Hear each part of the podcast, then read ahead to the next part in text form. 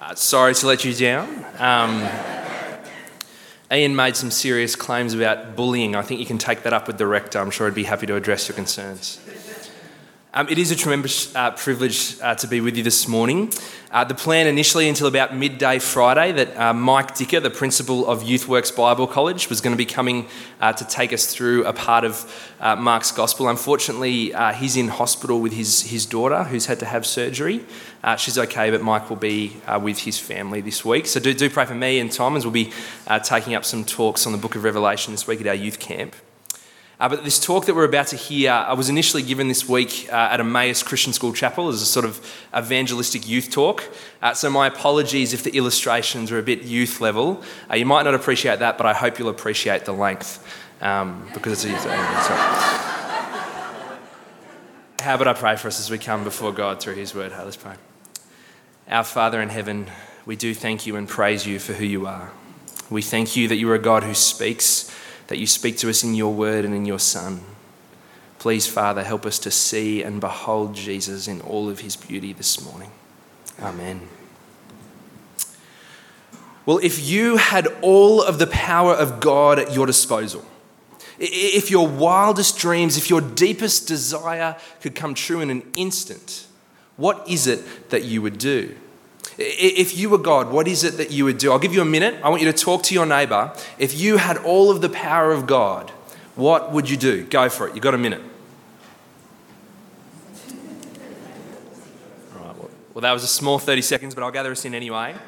Um, I look forward to hearing and, and chatting about that afterwards. Uh, this question was posed to a university students on the campus at Melbourne. Uh, in the middle of the campus, where students are walking by, on a large whiteboard was written these words If I were God, I'd. dot, dot, dot. And so the students, as they walked past, they, they had the opportunity to write on the board what they would do if they had all of the power of God. And so I'm going to share with you uh, four of the top answers that were on this board. Uh, firstly, some genius wrote, that if he had all of the power of God, he would kill all magpies.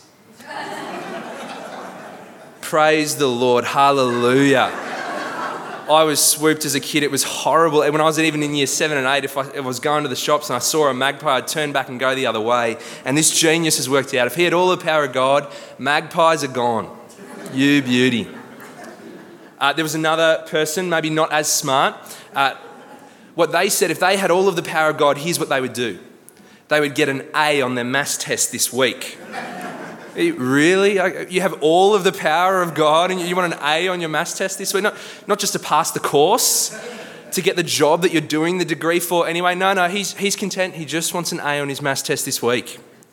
Uh, there was someone else, and they said if they had all of the power of God, here's what they would do they would get a new iPhone and a classy girlfriend. He's clearly got his priorities sorted. He's get the new iPhone first and then uh, find a girlfriend, not any sort of girlfriend, but a very classy girlfriend. But the most popular answer on this board in the university campus in Melbourne was this that if these students had all of the power of God, here's what they would do they would make it rain hot dogs.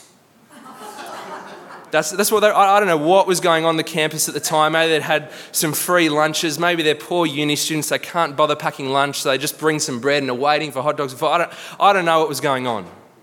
But, but it's an interesting question to ponder, isn't it?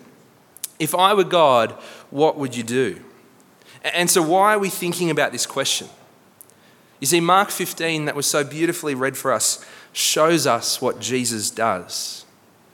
It is such a massive moment in Mark's gospel. Everything has been building to this. I can't overstate the importance of what is happening in Mark 15. And more than even just Mark's gospel, it's what all of human history has been building towards. It is God's greatest intervention into our world. Everything was leading to this point. Has anyone seen an Avengers movie or the, Marvel movies? Anyone seen a Marvel movie? Show them their hands. Okay, this, this is less than I thought. Um, Marvel movie, the cinema, Marvel Cinematic Universe. Uh, the stage one, which is about uh, 22 movies. right? And in those 22 movies, the first couple movies, we meet all the different individual superheroes. We meet Iron Man, and there's Iron Man 2 and Thor, and then they come together for the Avengers, and then there's Avengers 2, and there's Guardians of the Galaxy. And you're meeting all of these sort of different villains as we have these movies go by, right? There's 47 hours and 51 minutes of screen time billions and billions of dollars, countless fan theories, and it was all leading to the end movie in the stage one, the end game. And that's when all of the superheroes who we'd met in the different individual movies were together fighting against the big bad Thanos, who was kind of behind all of the evil in, in what they were fighting. It was all leading to this moment, to the end game. Friends, Mark has been leading to this in his gospel account. Because if there is one thing that Mark has wanted to make clear in his account of the life of Jesus, I think it's this it is that Jesus had all of the power of God. Mark has shown us countless times that Jesus had the power to cast out demons, that Jesus had the power to heal the sick, that Jesus had the power to raise the dead that Jesus had the power to speak to creation, that the wind and the waves, they listened to him. That Jesus had the power to let the blind see and the mute speak. Mark has left it without a shadow of a doubt that Jesus had all of the power of God at his disposal. And the question is with all of this power, what did he do? he did this Jesus would be crucified for us as King. Painfully, shamefully, willingly, he would suffer under the righteous wrath of God to bring sinners home. I'm going to say that again. With all of the power of God at his disposal, this is what Jesus does. He is crucified for us as King. Painfully, shamefully, and willingly, he suffers under the righteous wrath of God to bring sinners home. And it's my prayer for us today that as we look at Mark 15, that we would be freshly amazed at God's loving kindness shown to us in Jesus. So if you have uh, your Bibles, please keep them open to Mark 15. We're going to be going through it. I'm going to read from verses 25 to 32.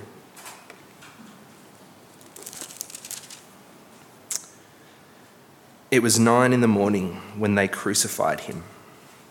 The written notice of the charge against him read, The King of the Jews. They crucified two rebels with him, one on his right and one on his left. Those who passed by hurled insults at him, shaking their heads and saying, So, you who are going to destroy the temple and build it in three days, come down from the cross and save yourself. In the same way, the chief priests and the teachers of the law mocked him among themselves. He saved others, they said, but he can't save himself. Let this Messiah the King of Israel, come down now from the cross that we may see and believe.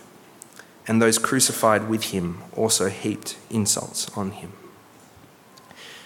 It's interesting to notice at this point in Mark's gospel, even the enemies of Jesus, the ones who have nailed him to the tree, the ones who are crucifying him, the Romans and the Jews, they know what power he claimed to have. In verse 26, the title of the charge that was read against Jesus, the King of the Jews. Did you notice uh, what the chief priest said to him as they mocked him? He saved others, they said, but he cannot save himself. Even the chief priests know he saved others. They've probably seen some of his miracles as he enabled people to see and the blind, the, the blind to see and the mute to speak, the lame to walk. They know that he saved others. They know who he claimed to be. They say, Let this Messiah, the King of Israel, come down now from the cross that we may see and believe. See, they knew what power he claimed to have. They just couldn't fathom. They thought it was an impossibility that if Jesus truly had this power, that he would willingly stay on the cross. What a setting. What a picture. What a dark picture. What a sad picture. And Mark shows us this in verse 33.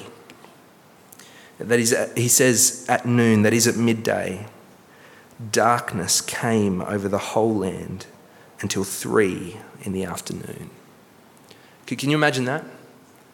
While we're enjoying our, our lunch together after church, just darkness over the whole land. That, that's the sort of picture that Mark wants us to see is going on here. And as we heard so wonderfully read for us in Amos, it is, it is a sad day. It's a dark day, the day of the Lord. It is God's judgment here. That's what's happening at the cross. And it's pretty interesting to note in the first 14 chapters of Mark, if you're familiar with Mark's gospel, you'll know that the first 14 chapters, we see Jesus going from city to city, to village to village, and he is preaching the good news of the kingdom.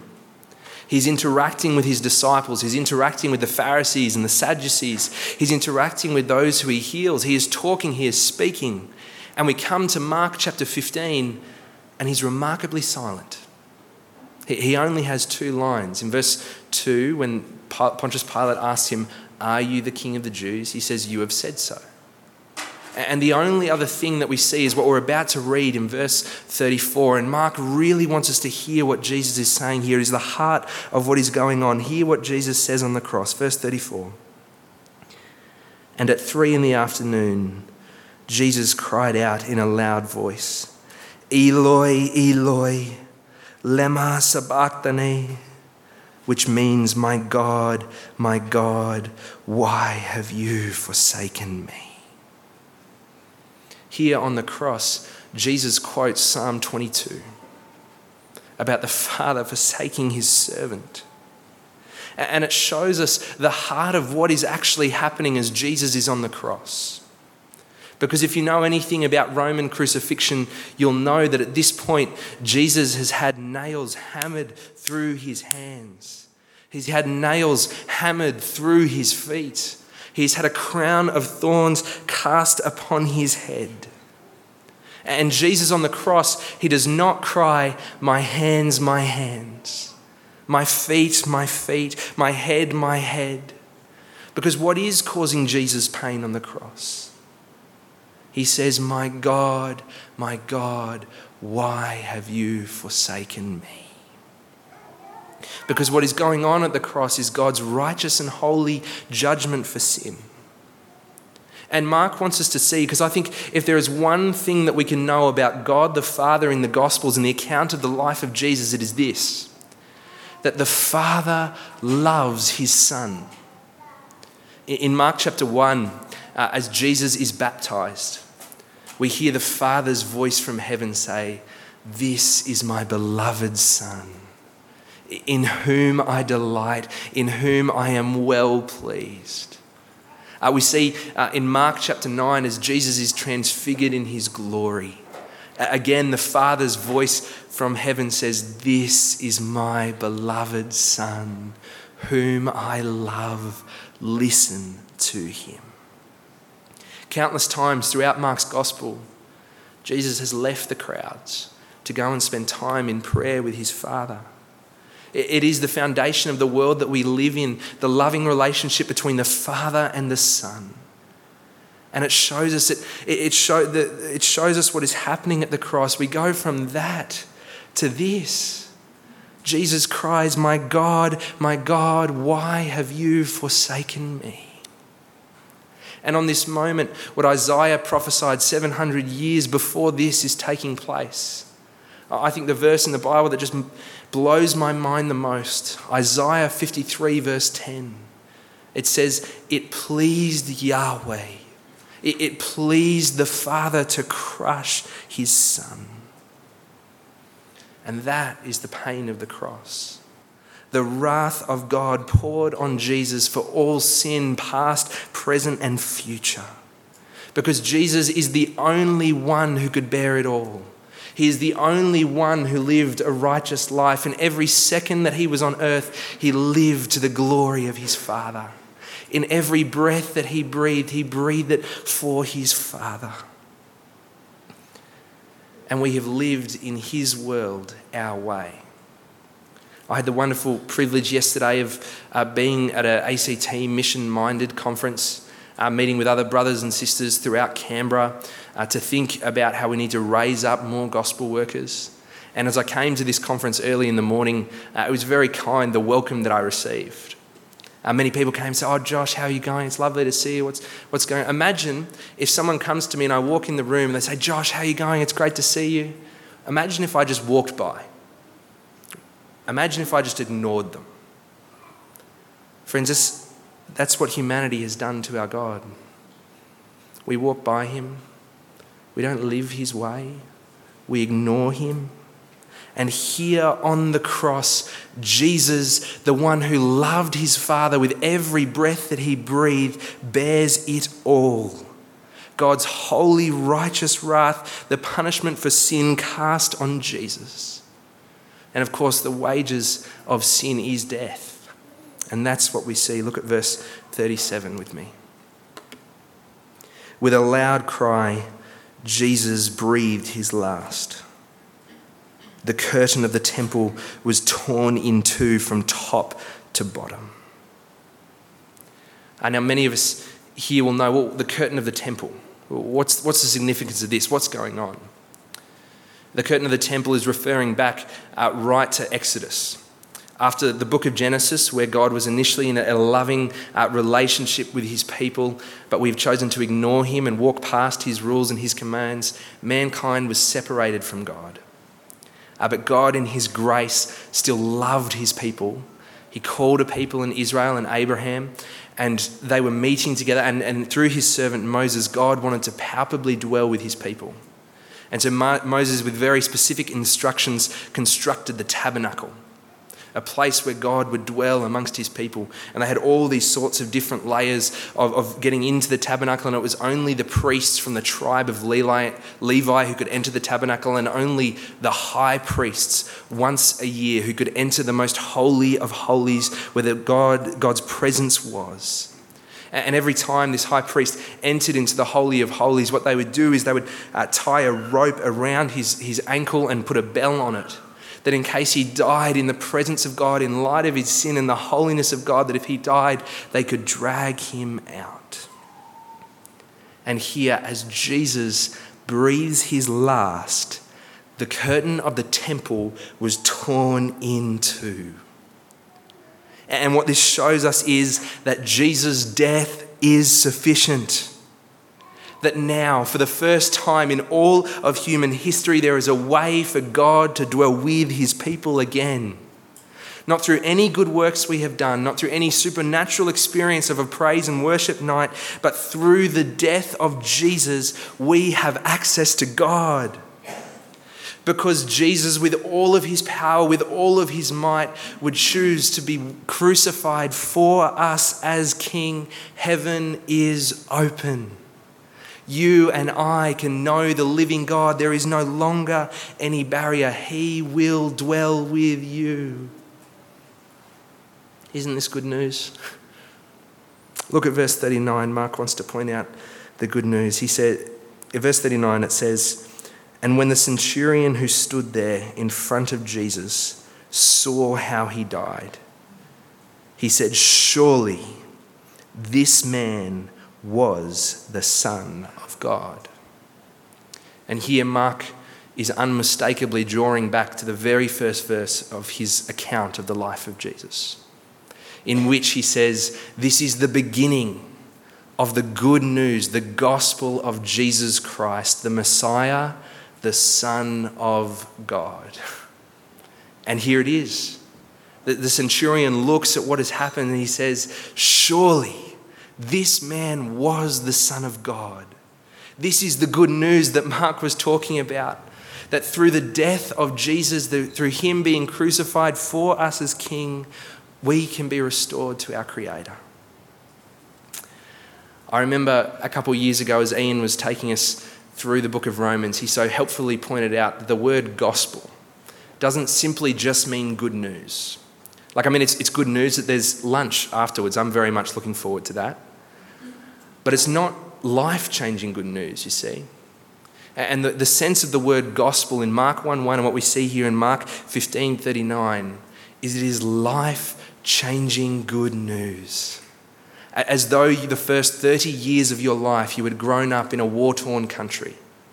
And every time you exited your house, you were crawling around and worried that bullets might be flying around for 30 years. And then you hear on the radio one day, the war is over, the war is over. That's good news that radically changes life. And that's the sense of what is going on here in Mark 15. So let's ponder together so what? What does this mean for us in the way that we live and talk and walk and breathe? Uh, firstly, I want to encourage us take the access. Take the access. Uh, hands up, how many people have heard of Taylor Swift? Anyone here heard of Taylor Swift? Global phenomena. Uh, she's coming to Australia soon. Her concerts are selling out. People were lining up. I think there's about seven concerts, and people who were waiting still didn't get tickets. She's a global phenomenon, right? Imagine just for a second, I know this will be hard for some of you. Uh, imagine you were Taylor Swift's biggest fan, that you were just in awe of Taylor Swift. Imagine I had here in my pocket Taylor Swift's personal phone number, and I was going to give it to you. And she was, through contact, uh, going to let you come and have access to her and do all the conferences, all the concerts with her and walk with her and understand with her and ask her questions. Imagine that. Imagine if you had this access to Taylor Swift.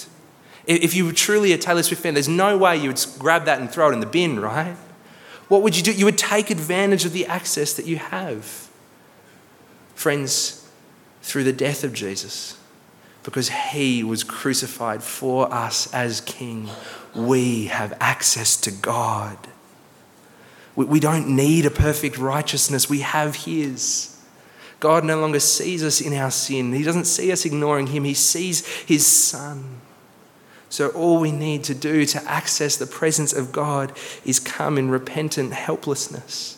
And we can walk with Jesus the curtain has been torn in two. There is no longer any barrier.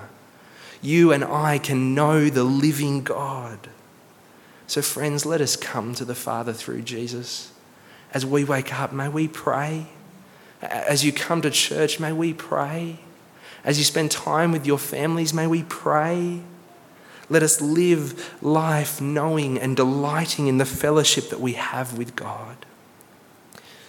Would we, as the scriptures say, rejoice always, pray without ceasing, and give thanks in all circumstances? Don't neglect the access that we've been given. Secondly, can I encourage us to freshly marvel at the cross? I know I'm only young, uh, but I've already worked out, I can so easily, I can see how easy it is for me to lose my wonder, to get used to a good thing. Friends, could we freshly marvel at what God has done for us in Jesus? I'm really looking forward to our base camp this week, and we're going to be looking at the book of Revelation. And in Revelation chapter 5, as John gets a bit of a glimpse to what is going on in heaven, all of heaven marvels at what we've seen today. Let me read to you from Revelation 5, verses 11 to 13. Then I looked and heard the voice of many angels, numbering thousands upon thousands and 10,000 times 10,000. And they encircled the throne and the living creatures and elders. In a loud voice, they were saying, Worthy is the Lamb who was slain to receive power and wealth and wisdom and strength and honor and glory and praise. Then I heard every creature in heaven and on earth and under the earth and on the sea and all that is in them saying, To him who sits on the throne and to the Lamb be praise and honor and glory and power forever and ever. Amen. Friends, all of heaven rejoices and is in awe of the Lamb who was slain. Today, may we freshly marvel at the cross. I love uh, Chris Tomlin's song, I Stand in the Presence of Jesus. Let me read to you some of these lyrics, and may we do this this day. I stand in the presence of Jesus the Nazarene and wonder how he could love me, a sinner condemned unclean. How marvelous, how wonderful my song will ever be. How marvelous, how wonderful is my Saviour's love for me. He took my sins and my sorrows, He made them His very own. He bore the burden to Calvary, He suffered and died for me. How marvelous, how wonderful our song will ever be. So, friends, can I encourage you take some time this day to stand in the presence of Jesus the Nazarene? Pray through this song, pray through Mark 15, and praise Him for all He has done. Finally, can I encourage us to be comforted by the cross? Uh, Tegan uh, put on this, the fantastic pastoral care event this week, How to Be a Weak Christian. Thinking through uh, coming face to face with our experience of physical, emotional, and mental weakness and, and the wonderful turnout showed the feeling that we all experience struggle this side of heaven. I hope you can see here, I hope you can see in the words of Mark 15 the love that God has for you. It is the simplest of gospel messages that God so loved the world that he gave his one and only Son, that whoever believes in him shall not perish but have everlasting life. And the love of God revealed to us in his cross becomes a comfort. It becomes an anchor for us in our times of need, in our times of storm. Here's the way that Tim Keller so helpfully puts it. He says, If the sight of Jesus bowing his head into that ultimate storm, that is referring to Jesus bearing the weight of sin forever, if the sight of Jesus bowing his head into the ultimate storm is burned into the core of your being, you will never say, God, don't you care? And if you know that He did not abandon you in the ultimate storm, what makes you think that he, he would abandon you in the much smaller storms that we're experiencing right now? And someday, of course, He will return and still all storms for eternity. Oh, friends, I pray that we'd be so deeply comforted by the cross, by what the cross shows of God's love for you, that you would know that you are so deeply loved, that you are not abandoned that he sees, that he cares, that he knows that our Lord Jesus has faced the ultimate storm on your behalf. That Jesus is indeed the God with scars, that he was crucified for us as King. So let us, as Keller encouraged, burn the sight of Jesus bowing his head into the core of our being, that we may be comforted in our deepest of agony. Let me pray. Our Father in heaven, we praise you for all that you have done in and through your Son. We thank you that he was crucified for us as King. Please, O Lord, let us freshly marvel. Let us stand in awe in the presence of Jesus, we pray. Amen.